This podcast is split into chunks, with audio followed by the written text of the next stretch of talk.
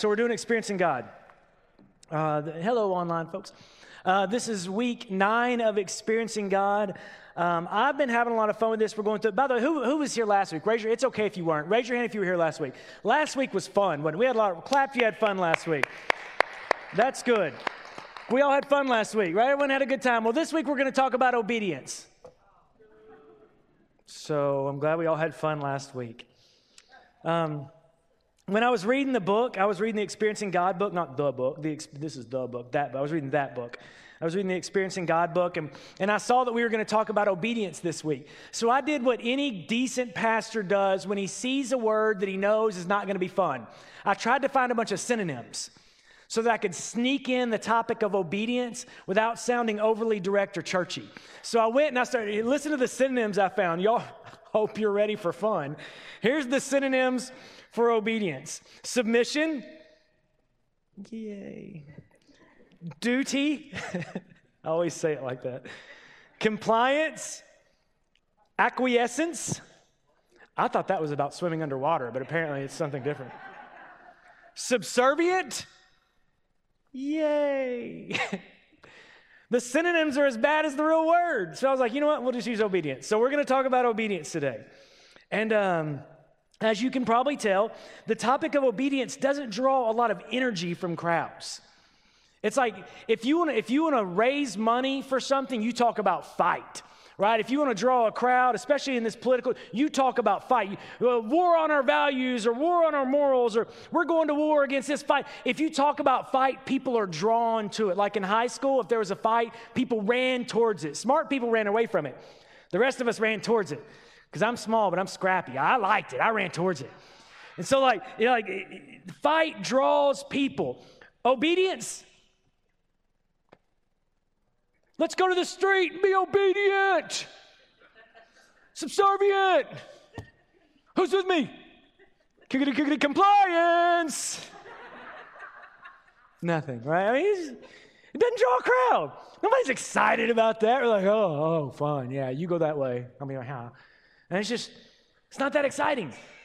And I think for most of us, it's not exciting because we have come to, to take this idea of obedience and just believe that that's for children, that obedience is what children do. But adults, you know, but I think as I'm studying the Bible, as I'm doing this experiencing God thing, what I'm learning is obedience is actually one of the greatest marks of maturity.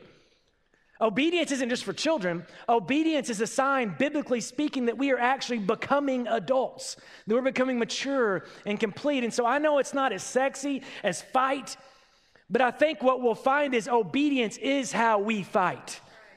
That we fight with weapons that don't make sense to this world. And obedience may be the greatest weapon we have. Um, John 14, 23, our verse for this week. It says, Jesus replied, Anyone who loves me will obey my teaching. My Father will love them, and we will come to them and make our home with them. Well, that's pretty clear. If you love me, you will obey me. and it's, Jesus doesn't say it as if like it's some kind of choice. He says it like, if you love me, then you just obey me, as if obeying him is just a natural byproduct of what you do because you love him. It's not like you think about it. If you love me, then you obey me. And so this is a big theme in the whole Bible.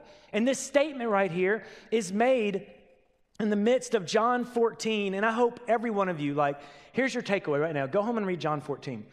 This is a beautiful chapter of the Bible. I mean, it's just rich and gorgeous. In this chapter, Jesus is telling people, like, the first thing he's, he's talking to his boys, and he knows he's about to be crucified and leave, and he says, Hey, listen, guys, I'm going away, but I'm going to prepare a place for you. I'm going to prepare a place for you in my father's house. So, like, don't be worried. So, the first thing he says is, I'm going to prepare a place for you with me. But then he says, but, but you're not ready for that yet. So, I want you to know, I'm going to prepare a place in you for me. I'm going to send you my spirit after I leave. So, the time between the time I'm resurrected and ascend and the time before you go to my Father's house, I'm actually going to come and make my home in you. And I'm going to give you power and joy and ability, and it's going to be incredible. And so he makes all these incredible promises about what he's going to do for us. But he's like, in return for that, I want something from you. In John 14, 21, it says, Whoever has my commands and keeps them is the one who loves me. The one who loves me will be loved by my Father. Then, John 14, 23, Jesus says, Anyone who loves me will obey my teaching. My Father will love them, and we will come to them and make our home with them.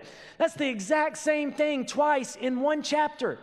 And what he's saying is, If you love me, then obey me.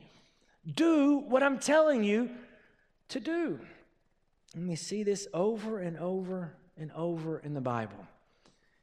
And you know what we like to do when we see, when we start talking about obeying God as, as good Christians, what we like to do? We like to argue about what we should obey. When you talk to someone about obedience, the first thing they want to do is throw out a bunch of stuff that they know is not really for, like, oh, so you say I got to obey God. So you're telling me I can't eat shellfish? Mm-hmm. Really? I can't cut my hair? Mm-hmm. Do you really think that's what God is telling you? Like, I mean, there was a place and a time, but like, if, if you know God and you're seeking to abide in God and you're surrounding yourself with other people, you know exactly what God wants you to obey. We can have some fake argument about it, but you know what God wants you to do. I mean, there, there's something rising in your heart, I believe. Even as I talk about obedience, there's something rising up in you that you're not doing or that you are doing that God is calling you to. You don't need me to stand up here and list 57 things you must be obedient to. If you're seeking, then you're finding. Now, I think there is a sandbox, like the big sandbox around how we should be obedient. And for me, the sandbox sort of goes like this if I think I'm supposed to do something that goes directly against God's character as revealed in the Old and New Testament, then I don't do that thing because I don't think God's calling me to obedient to something that Scripture says is wrong. And, and, and if you're in, the, the bigger sandbox is God is calling me to love people. And he's calling me to love God, and he's calling me to be kind, and he's asking me to remember uh, the plank before I deal with the speck.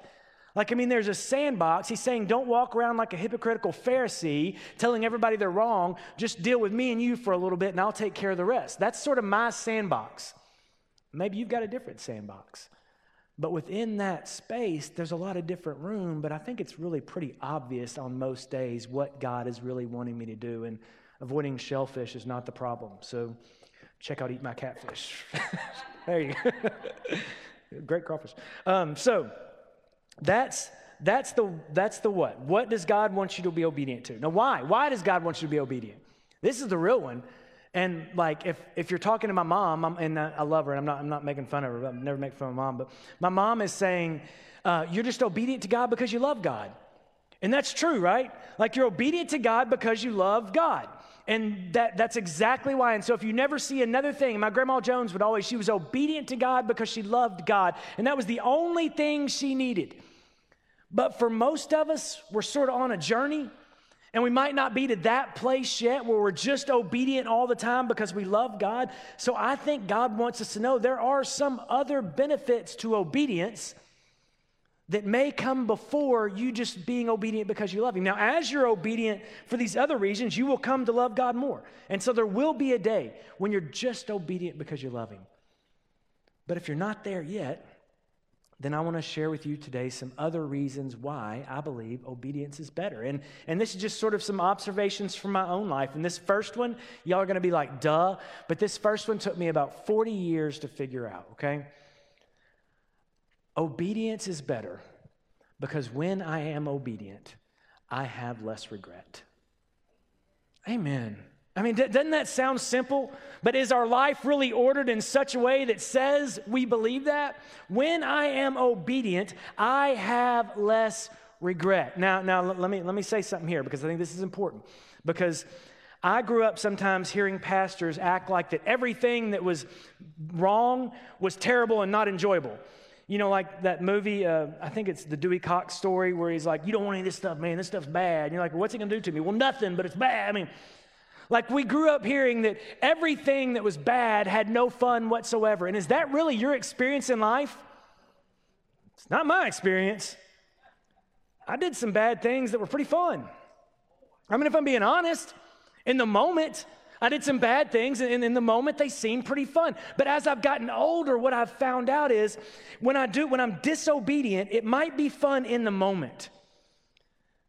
But later on, it always cost me. And the cost I pay later is always greater than the fun I had in the moment. Y'all been there? I mean, the cost I pay later, the result of this thing that was fun, and let's not lie, it was fun in the moment. But the cost always outweighed the moment. And the long term suffering caused by my disobedience always was greater than the moment of disobedience. Now, with obedience, it's the exact opposite. There are times when your obedience will cost you something, and there are times when obedience is painful. But the long term joy of obedience is always greater than the short term pain. You see the difference in that? With disobedience, the long term pain is going to be better than the joy greater than the joy. With, with, with, with obedience, the long term joy is greater than the momentary pain. They're both going to cost you something. Obedience may cost you, disobedience may cost you. What you have to decide is do I want to pay a little up front or a lot later? And I've learned in my 40 years, 44 years, but it took me 40 years, that I, would rather take a little momentary pain now than long term pain later on. Matter of fact, I love the way Paul says it in Romans. He says, not only so, but we also glory in our suffering. Now, why is Paul suffering? He's not suffering for doing wrong, he's suffering for obedience. He says, We take glory in our suffering because we know that suffering produces perseverance. And perseverance, character, and character, hope. And hope does not put us to shame because God's love has been poured out into our hearts through the Holy Spirit and has been given to us. Paul said, Listen, guys, sometimes my obedience, it causes me to suffer. But the fruit of that is perseverance and character and joy and peace and hope. The fruit of my disobedience in my life is restless nights, is a bad conscience, is hurting people, is having to hide, it's darkness. But the fruit of my obedience is character and perseverance and hope. It's like it's such an obvious choice. Now, not all obedience is painful. I'm being obedient right now and I'm having a dandy time, quite frankly. I am. Y'all are having fun. We're having fun. I mean, but sometimes it hurts. So you have to decide a little now or a lot later. Second thing I've learned about obedience is when you're obedient, you're more prepared to weather the storms. The people who survive the storms in life are the people who've been being obedient in life. Uh, I'll share, my wife Christy and I are on a budget. Um, I'll be honest, sometimes it feels like we're on a different budget, but we're on a budget. We're on a budget. And so we're, we're kind of careful about what we spend. You know, we think about things. And so we actually suffer a little bit on the front end. And by suffer, I mean, come on, in the scheme of life. But we, we withhold a little on the front end so that we might have more later on. Because should my children decide they want to go to college or, or we decide we want to something like that, we want to be prepared for that. So we spend less and we're obedient to the budget in the moment because we believe that later on we'll get a greater reward than we would have gotten in the moment. Sometimes your obedience is not about the moment. Sometimes your obedience is God sparing you from something in the future or preparing you for something in the future.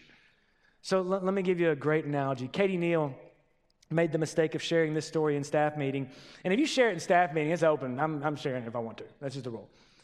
So she was at Walmart a few days ago or a week ago, whatever, and she saw a man that needed some help, or she believed the man was down on his, his luck or whatever. And the guy was trying to buy batteries, and he didn't have any money. And Katie had $5 in cash. And God said, Katie, give that man your $5. And she didn't do it because she was bad. So she didn't do it. So she walks away, and now she's, she's doing what we all do. God's called her, she's heard it, and she's arguing. Right now, she's in a debate with God. And so she's walking around debating God. God said, I, I give that man your money. Katie said, Oh, okay, you know, blah, blah. And so Katie finally decides, like after doing all of her shopping, making sure she, you know, she finally decides, I'm going to give the guy the money. So she walks outside to give the guy the money, and now there's three more guys. And they all need money. And so Katie goes to her husband, Chris, and was like, let me get $20. And he's like, why? And she goes, because I got to give these guys $20. She said, if you'd been obedient with the five, it wouldn't have cost you 20. Uh-huh, uh-huh. You hear it? Occasionally, being obedient in the moment would actually cost us less than would have cost us later on. We want to be, we want to do this. No, God, I'll do it when. I'll do it when. I'll do it when. How many times has God asked you to do something and your response was, I'll do it when? And God is like, You can do it whenever, but it's going to cost you more. It's not always about the moment, guys. God is preparing you. I love this passage from Luke 6 46. Why do you call me Lord, Lord, and not do what I say? As for every circum, as, as for everyone who comes to me and hears my words and puts them into practice, I'll show you what they're like. They're like a man building a house who dug down deep and laid the foundation on the rock. When a flood came, the torrent struck the house, but could not shake it because it was well built. But the one who hears my words and does not put them into practice is like a man who built a house on the ground without a foundation. The moment the torrent struck that house, it collapsed and its destruction was complete. What you are building today with your obedience may not be for today, it may be for something that's coming later.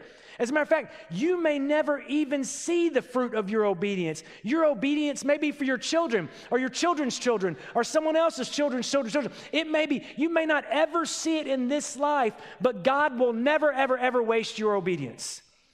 He's going to use it for something in His time. And so, oftentimes, it's hard for us to be obedient because we don't see the instant fruit of the return, right? It's not always about the moment. Sometimes God's preparing to spare you from something or preparing you for something greater. So, the third thing that I think about, and this is a traditional three point sermon, so this is good. The third thing I think about, and I thought this this week as I was writing this message, and your personal obedience will always have a greater impact on the world than your political passion. And I, I want you to be politically passionate. I think that's valuable. But your personal obedience to God will always have a greater impact than your political passion. I think a lot of times we think that Jesus Christ came to join our political party, but that's not what he did. Matter of fact, he came to call people from all parties and all races and all kinds into one group, that he would lead this thing that looked nothing like the world, in a place where people from different parties get together and they love each other and they love God. But there are obedient people on both sides of most issues. And I think a church that was more concerned with the personal uh, obedience of the people in the room than they were the, the people outside of the room would be a far more valuable church in the world. And so, should you be political? Yeah, man, knock yourself out. That's your business. But don't ever forget, you will not stand in front of God and be judged on that. You'll stand in front of God and be judged on your personal obedience. And one of those, I believe, has a far greater impact on the world than the other. And so, what's, what's standing between you and obedience? And it's a struggle. I mean, it's because God is calling every single person in this room to do something. And typically, what we do is we argue about it and don't do it. We wait too long. We look at other people and compare ourselves to other people who aren't doing it, and we get out of it. But what is God calling you to do right now? And you know what it is. And that one thing might be that thing that, that spares you from regret. That one thing where God's calling you to be obedient, that might be the thing that prepares you for something greater. It might be the very thing God uses to change the world. I don't know what God is calling you to do with your obedience, but I know God won't waste it. And so, my challenge to you today is simply this step, even if you don't see it, because God may just use your obedience to do something incredible. Amen.